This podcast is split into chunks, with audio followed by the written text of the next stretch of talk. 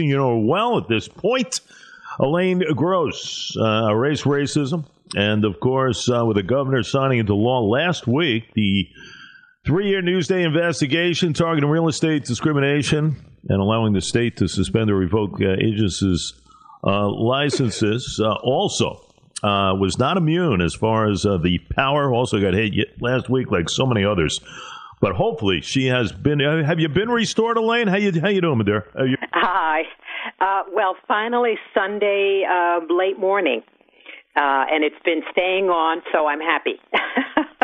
but well, we're happy to have you because of that. But yeah, major major problem. But we wanted to get to this with you last week, as uh, the governor did sign uh, last week. Uh, the Newsday investigation, as we told the audience, the real estate discrimination kind of targets that, allows the state to suspend licenses and everything else, but also a new caveat here, and that is violation of the human rights law. Uh, so we'll get into that, um, and uh, certainly well needed. You know, this one was coming. Yes, we uh, back in December of last year, when the Senate committees, um, three Senate committees, had a public hearing here on Long Island uh, in response to the Newsday investigation. One of the things that I mentioned in my uh, testimony was the New York State Division of Licensing Services had not been um, doing their job. and their job included um, if people were licensed, that was a privilege. And if they were not acting in an ethical manner, then they should not have their license. And so there has always been a um, a provision, if you will, for a fine for um, either suspending the license or revoking the license.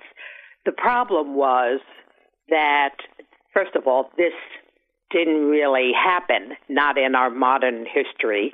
Uh, you won't find information about real estate agents losing their license. Um, and this law that was signed August 3rd uh, by the governor makes it absolutely clear, so there's no misunderstanding, that the real estate agents must abide by the by the um, New York State fair housing law, and that the New York State Division of Licensing Services is obligated to hold them accountable for that. And so, I mean, it's a it's kind of a bittersweet kind of situation. I was very pleased that it passed, but it's it's really unfortunate that uh, that the Division of Licensing Services didn't recognize until now that if fair if the housing um, real estate agents are steering black clients to certain communities and white clients to other communities and giving the clients different information about availability, all of those kinds of things. That's clearly a violation. That's not uh, ethical um, uh, behavior on the part of the real estate agent. They're supposed to treat all their clients the same. And so, what this really points to, Jay, is just how difficult it is to root out housing discrimination because people will make all kinds of rationales, you know, um, make up stories to, to allow them to continue in the behavior which they know is illegal. Um, you know, they do get some basic uh, fair housing training. Uh, we know from the Newsday uh, investigation that uh, some of that training is really suspect in terms of how rigorous it is. But um, they do know that there's a fair housing law. They do know they're not supposed to discriminate. And so this has been one of those situations where uh, not only the agents and their companies, but the New York State Division of Licensing Services, they were all kind of closing their eyes uh, yeah. to what was going on. That was a good job by Senator Gaughran, Assemblywoman uh, Jean Pierre. They sponsored it, and uh, like like Elaine said, you know, this uh, this is really you know the fact that these agents uh, cannot engage in any type of practice, as Elaine pointed out, like the steering, you know, denying families uh, kind of the dignity of choosing their home and neighborhood, and that's just unacceptable. And you know, the problem with all this and we learn our lessons from stuff like this. You know, this was a three year investigation. It shed a lot of light on it.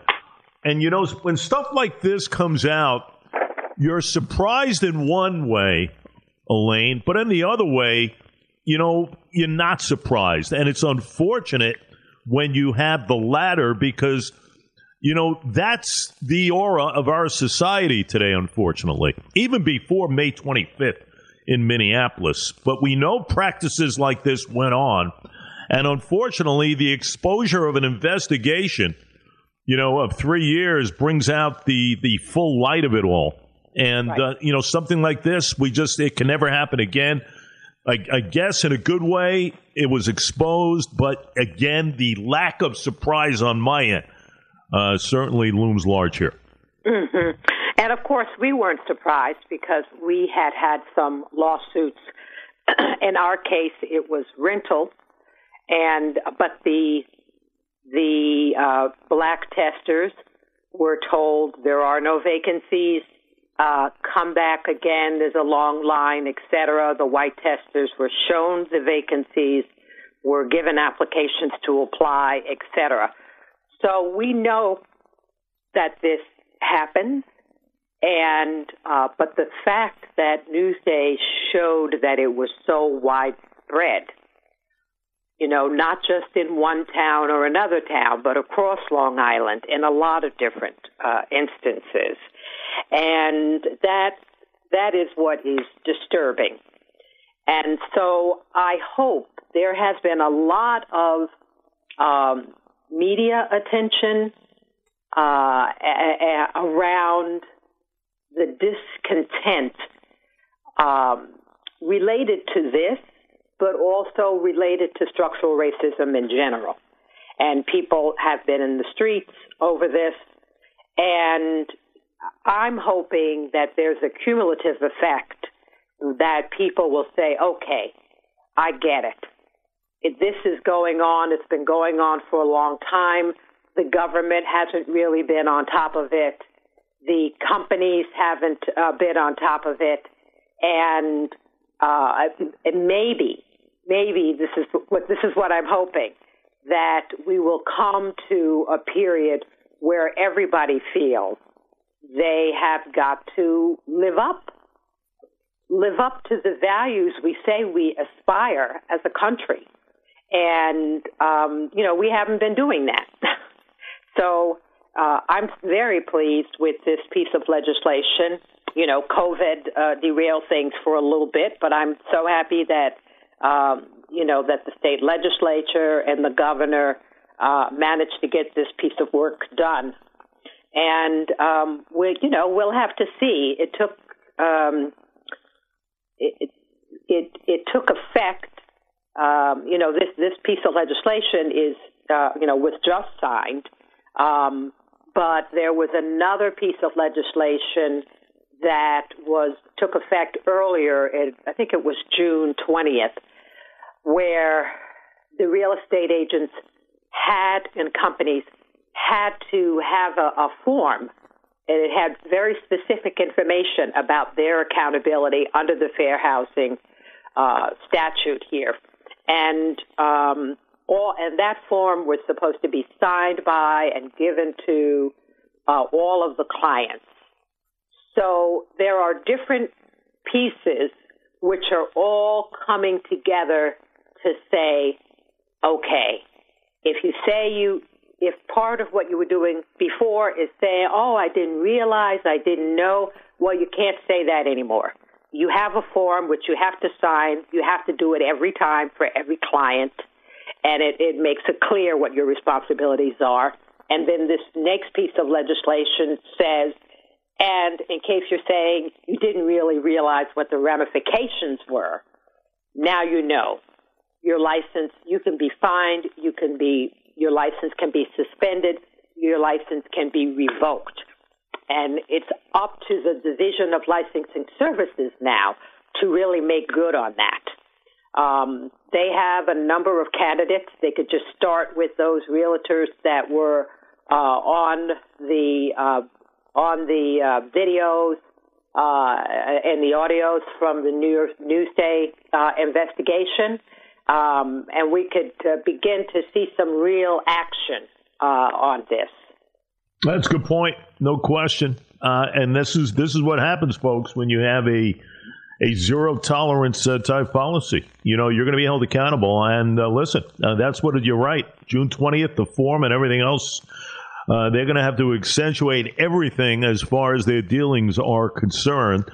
Uh, and uh, they'll be scrutinized. There's no question they're going to be scrutin- scrutinized for every transaction, lane that takes place. So, you know, well done on all fronts, Gaughran, LaPierre uh, Jean Pierre, excuse me, and uh, and of course uh, the governor uh, putting this into law last Monday. So, um, you know what?